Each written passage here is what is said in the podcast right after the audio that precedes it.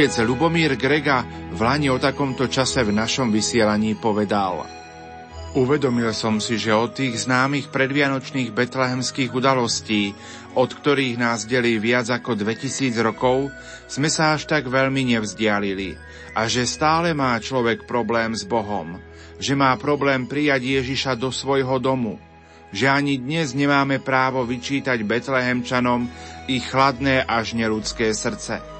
No oveľa ťažšie je pochopiť dnešné veľké a prázdne domy, ktorých stále nie je miesta ani pre lásku k Bohu, ale ani k človeku.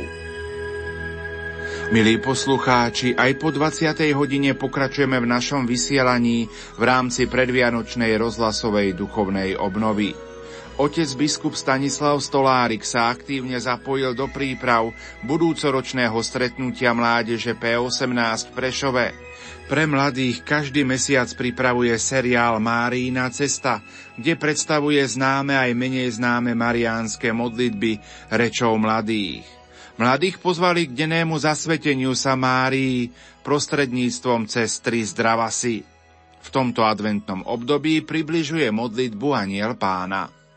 Všetkých poslucháčov Rádia Lumen pozdravujem, vítam na Marínej ceste a som veľmi rád, že tak sa pokračuje po roku Fatimy, ďalej po tejto Márínej ceste a počas roka Fatimy sme sa mohli upevniť v presvedčení, že kto kráča po Márínej ceste, vždy príde do neba.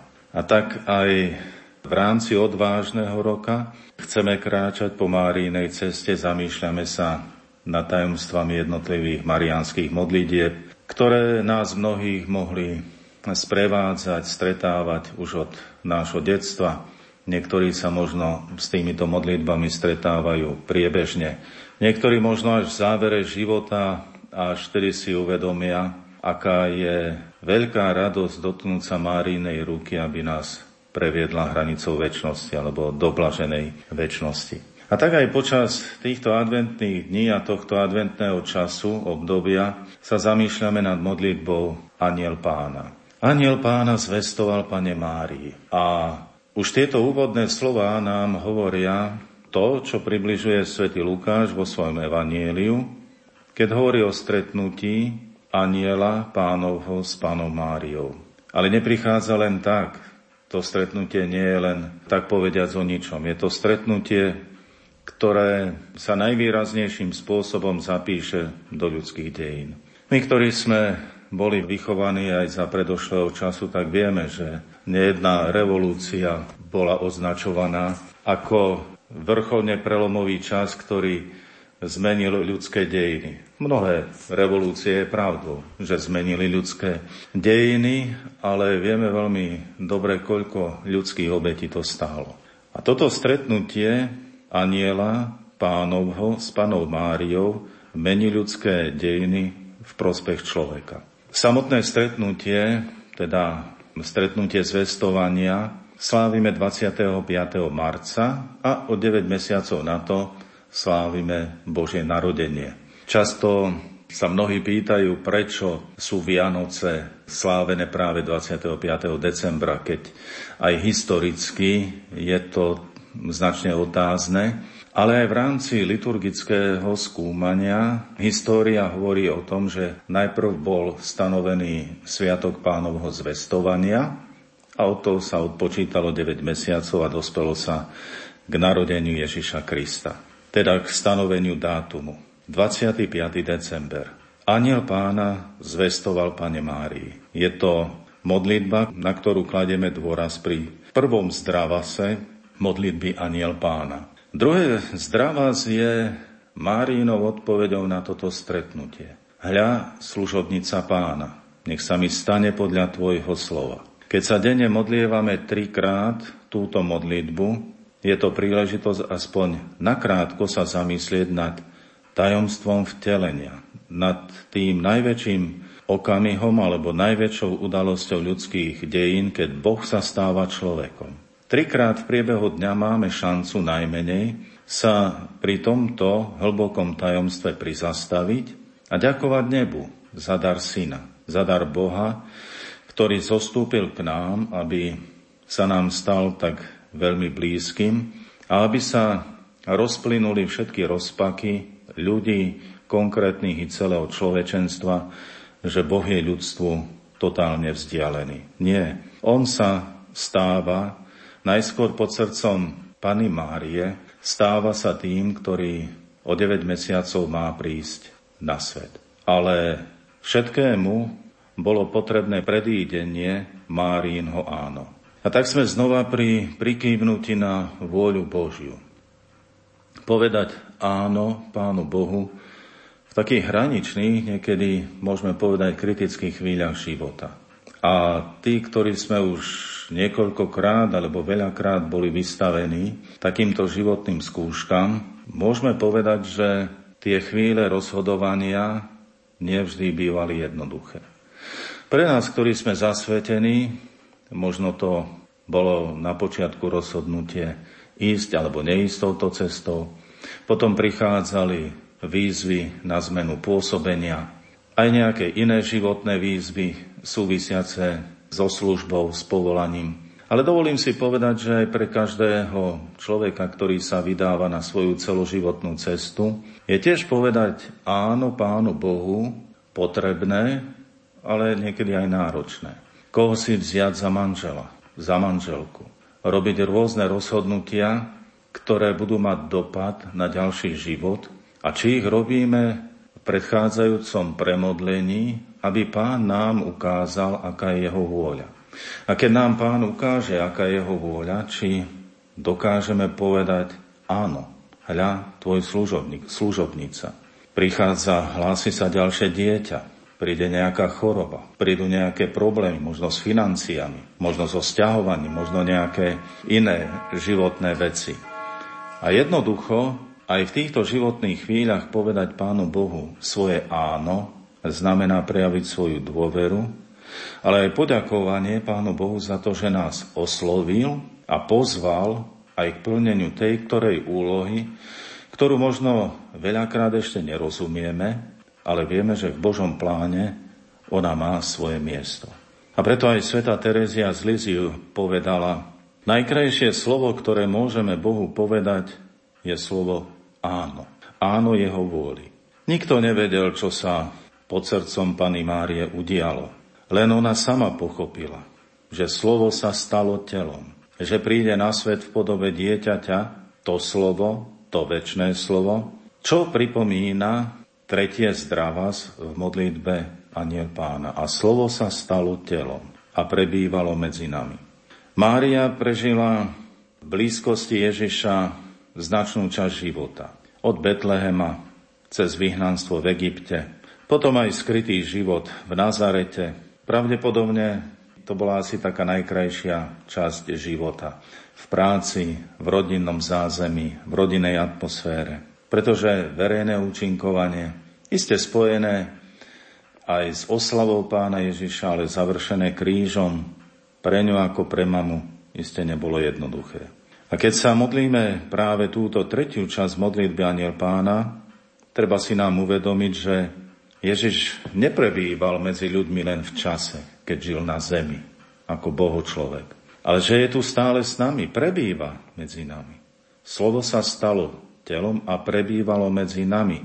Hoci prebývalo to sloveso, tak nejako nás nabáda rozumieť, že to všetko skončilo. Nie, ono stále prebýva tu medzi nami, až do skončenia čias. V slove, v chorých, trpiacich, v každej rodine, kde sú dvaja alebo traja sromaždení v jeho mene. A hlavne zostáva s nami v našich kostoloch, kaplnkách, v Eucharistii. Aká radosť by nás mohla teda naplňať pri treťom zdravasi. Zvlášť vtedy, keď si uvedomujeme, alebo sme prežili odtrhnutie od milovaného človeka, od blízkeho človeka, od človeka, ktorý je našou životnou oporou. Akú úzkosť môže vtedy prežívať človek? Napríklad dieťa vezmu do nemocnice. Je malé, odkázané zvlášť na prítomnosť mamy. Aké to musí byť pre toto dieťa náročné, ale aj pre tú mamu, keď dieťa je kde si na infekčnom a mamu tam nepustia. Aké to musí byť náročné? A Práve toto tretie zdrava z modlitby Aniel Pána nám pripomína, alebo na novo vysvetľuje, že Boh nám nie je vzdialený, Boh je tu, Boh je s nami, Boh je v nás. Je našou oporou v každej životnej chvíli a situácii. Teda obrovská radosť aj pri tomto treťom zdravasi. Boh je s nami, prebýva medzi nami. Pápež Pavol VI napísal, táto modlitba nepotrebuje žiadnu reformu. Nestratila za dlhý čas nič zo svojej sily a zo svojho lesku. Jej štruktúra je jednoduchá. Je pevne zakotvená vo Svetom písme. Historický pôvod modlitby pripomína potrebu modliť sa za mier a bezpečie. Posvecuje priebeh dňa ako liturgická modlitba cirkvi. Toľko blahoslavený pápež Pavol VI, vyzdvihujúci význam tejto modlitby a zároveň jej neustálu aktuálnosť. Táto modlitba nás teda sprevádza adventom, ktorom sa pripravujeme na narodenie Ježiša Krista a v iných častiach liturgického roka nám pripomína túto udalosť. Teda nerozumejme, že táto modlitba je aktuálna v našom živote iba počas adventu. Vtedy je možno výraznejšia, ale inokedy nám pripomína práve to najväčšie tajomstvo ľudských dejín, keď slovo sa stalo telom a začalo prebývať medzi nami. V tomto adventnom čase je pravdou, že túto modlitbu zvykneme spievať na záver Svetej Omše. A je aj krásne, že na mnohých miestach stále sú zachované rorátne Svetej Omše, kam ľudia, dospelí, ale aj malé deti prichádzajú s lampášikmi na Svetú Omšu, ktorá zvykne byť slávená pri sviečkách. Aj to dodáva také značné kúzlo tomuto nádhernému tajomstvu adventného času ako času prípravy na narodenie Ježiša Krista.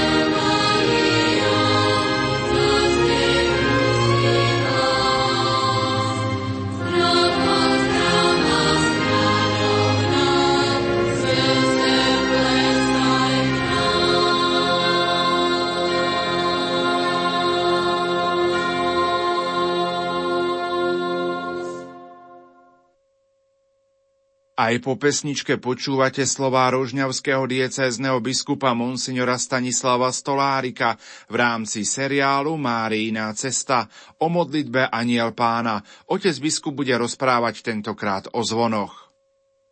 Tajomstvo vtelenia, ktoré nás prevádza, veríme, že celý život, je zvýrazňované aj zvonením zvonov. Niekde sa to zdá ako zrejma samozrejmosť, niekde sa zvuk zvonov stráca, niekde už absentujú, ale je možno dobré vedieť práve aj o tomto symbole, ktorý nám pripomína tajomstvo vtelenia, pozaujímať sa aj o tajomstve tohoto zrodu, zvonov, zvonárenia, alebo ešte takého posilnenia samotného významu zvonov. Zvonenie na aniel pána siaha už do obdobia pontifikátu pápeža Kalixta III. do čias tureckých nájazdov, keď osmanské vojská stáli pred Belehradom, pred bránou západu a vtedy v roku 1456 dal pápež písomné nariadenie, aby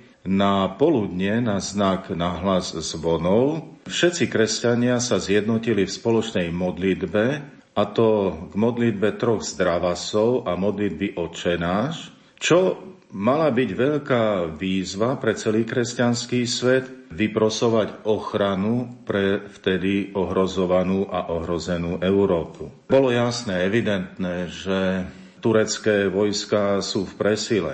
Avšak zázračným spôsobom a znova v moci Ježišovho mena. A my si Ježišovo meno pripomíname 3. januára vždy teda silou alebo mocou Ježišovho mena, ale aj silou tejto spoločnej modlitby, napokon kresťanské vojska zvíťazili. Samozrejme aj to bolo jednak potvrdenie úmyslu pokračovať ďalej v spoločnej modlitbe za záchranu Európy, ale aj vôbec potvrdenie významu modlitby pre život každého jedného veriaceho, ale aj pre spoločenské dianie, aký má dopad, aký má význam spoločná modlitba.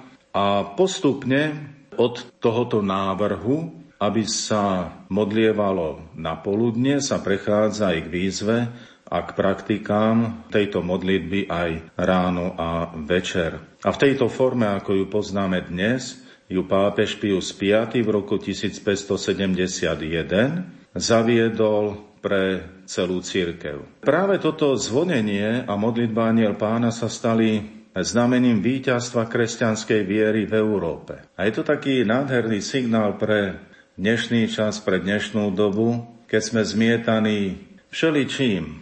Možno upriamujeme pozornosť len na problém migrantov, možno príchod veriacich iných vyznaní. A akoby tom hlase zvonov sme nepočuli aj nejaký varovný signál, že veľa toho zla je uprostred nás a že tie zvony nám chcú signalizovať, že najskôr možno my by sme mali nájsť svoju identitu, identitu, na ktorej vyrástla Európa, identitu kresťanstva a na tej budovať ďalej. Aj dnes je islám alebo aj iné nejaké zložky sú dobre organizované, motivované, rýchlo rastúce skupiny, niektoré viditeľnejšie, niektoré ostávajú kde si v úzadí. Tie sa prejavujú znova, priamo a viditeľne, alebo veľmi rafinovane v zápase proti kresťanstvu a ho napádajú. A ak chceme premôcť túto bezbožnosť a toto zlo, ktoré dnes ohrozuje kresťanský svet a jeho hodnoty, je nám treba sa obrátiť modlitbou s dôverou na Máriu, ako sme to zachytávali počas roka Fatimy, keď sa nám dostalo i uistenia, že všetok pokoj a mier celého sveta je v rukách Pany Márie. Ale nie v tom zmysle, že keď ona rozhodne, tak bude zle a všetku vinu zvalíme na ňu, ale v tom zmysle, že zachytíme jej výzvy, podľa nich sa zariadíme a ona je tou, ktorá napokon vyprosí pokoj a mier pre nás všetkých. Lebo ona, ako povedal pápež Pius XII, je výťazkou všetkých božích bojov. a to je obrovské uistenie. Naša krajina patrí tiež ku krajinám, kde hlahol zvonov sa šíri už pomerne dlho, údajne 900 ročí. Dokonca existuje písomne doložená zmienka z roku 1124, ktorá hovorí dokonca o troch zvonároch v kláštore v Bzovíku, čo môže byť ojedinelé, pretože aj dnes poslucháče nemusia vedieť, kde je Bzovík a predsa počujeme, že tam boli už traja zvonári. Požehnávanie zvonov je známe očias E, pápeža Jana 13., to je 10. storočie. Odvtedy zvony dostávajú aj mená. Kto chce, môže si aj vo svojich chrámoch, kostoloch výjsť do veží a prečítať si, ako sú pomenované zvony v ich chrámoch. Keďže spomíname Jána 13., tak jeden z prvých známych požehnaných zvonov z roku 968 dostal meno Ján. Aj častým nápisom na zvonoch bolo živých volám, mŕtvych oplakávam, blesky lámem. Mestá sa predháňali v tom, kto bude mať viac zvonov a väčšie zvony. Bola to značná rivalita. Zvony boli signálom výzvou k modlitbe. Upriamovali našu pozornosť na nebo, na väčší život. Aj samotný umieračík. Zvonilo sa, keď sa blížila nejaká prírodná katastrofa ale aj nešťastie iného charakteru. Zvony boli tým varovným signálom, boli prejavom vďaky, ale boli aj výstrahom. A čo bola obrovská škoda vždy v čase vojen, bolo to to, že zvony sa rekvírovali a z nich sa vyrábali dela. Teda nenaplňalo sa Izajášovo proroctvo, že z mečov budú napokon nástroje na oranie pôdy, ale tu sa dialo Práve naopak. Aj obyvatelia Slovenska museli odovzdávať zvony, na ktoré sa farníci dlhú dobu, dlhý čas vždycky skromne zbierali. Preto nie sa čo diviť, že lúčenie so zvonami bolo ťažké, bolesné. Dojímavo to opisuje slovenský prozaik Milo Urban v diele Živý bič, keď sa ľudia lúčili so zrekvírovanými zvonmi otázkou, čo nám teraz ostane, keď nám vzali zvony. Zvony dnes vydávajú svedectvo viery a je len škodou, že predovšetkým v západných krajinách sa na zvony už díva trocha inak. Mnohé zvony aj zmlkli, pretože mnohí obyvateľia dnešného sekulárneho sveta považujú hlas zvonov za značne rušivý. Veľa sa síce hovorí o nadmernom hluku v mestách, o nedobrom ovzduší. Ale všimnite si, v konečnom dôsledku s tým sa ani veľa nerobí. Ale zvony sa odpísali takmer okamžite. Nenechajme si vziať zvony. Pripomínajú ten najdôležitejší prelom v dejinách, vtelenie Božieho Syna. A keď aj je určitá solidarita pretože naozaj niekedy môže to byť rušivý moment pre malé deti alebo pre chorých alebo niečo podobné. Na druhej strane buďme objektívni a povedzme si, z koľkých stredísk, ostanem pri tomto termíne, sa rozlieha hluk hlboko do noci aj napriek stanovenej hodine nočného kľudu a málo komu, alebo takmer nikomu, to nerobí problém. A kto sa voči tomu ozve, postaví, stáva sa vlastne terčom aj mnohých fyzických alebo iných útokov. A zvon predsa nás pozýva bližšie k Bohu. Otec biskup Monsignor Stanislav Stolárik vyslovil aj vianočné prianie pre poslucháčov Rádia Lumen. Všetkým poslucháčom Rádia Lumen prajem, aby aj počas týchto Vianočných sviatkov upriamili svoju pozornosť na svetú rodinu, ktorá nás všetkých učí a povzbudzuje hľadať a prijímať, čo je v živote podstatné. Prečo sa oplatí žiť, obetovať i trpieť. Aj počas týchto Vianoc príjmime do svojich príbytkov a srdc nášho Spasiteľa.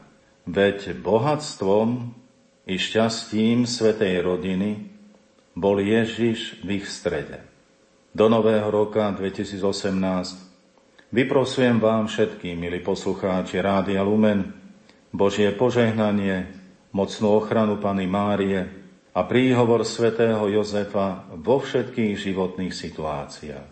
Rád vás pozývam aj k zapojeniu sa do Svetej Omše vysielanej cez Rádio Lumen v nedeľu 24. decembra do poludňa o 10. hodine z Rožňavskej katedrály, ktorá je zároveň, teda nedeľa, je štvrtou adventnou nedeľou, ale už môže pripraviť plynulý prechod nás všetkých z adventného do vianočného času, pretože večer už spoločne budeme sláviť tajomstvo Svetej noci. A tak vás ešte raz všetkých pozývam v nedeľu 24. decembra o 10. hodine k spoločnému sláveniu Svetej Omše z Rožňavskej katedrály. Hovorili sme o modlitbe Aniel Pána, poďme sa ju teraz spoločne pomodliť.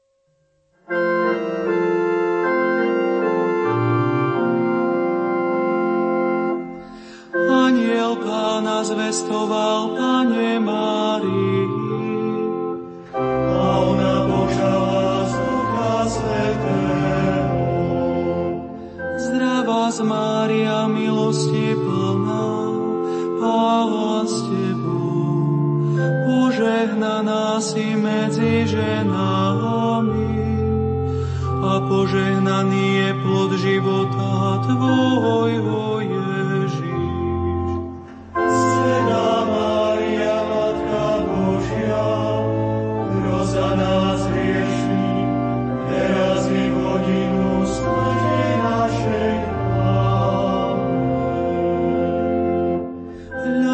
služobnica pánu.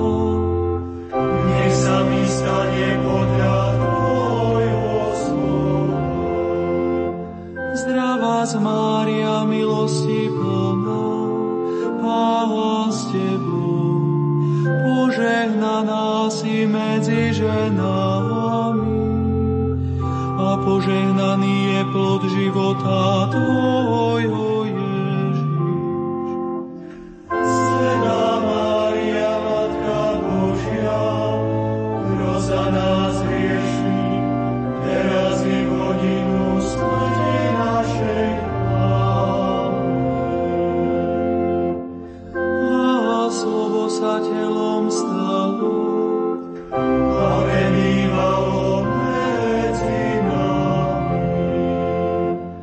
Zdravá vás, Mária, milosti plná, Pána s Tebou, požehnaná si medzi ženami. A požehnaný je plod života Tvojho.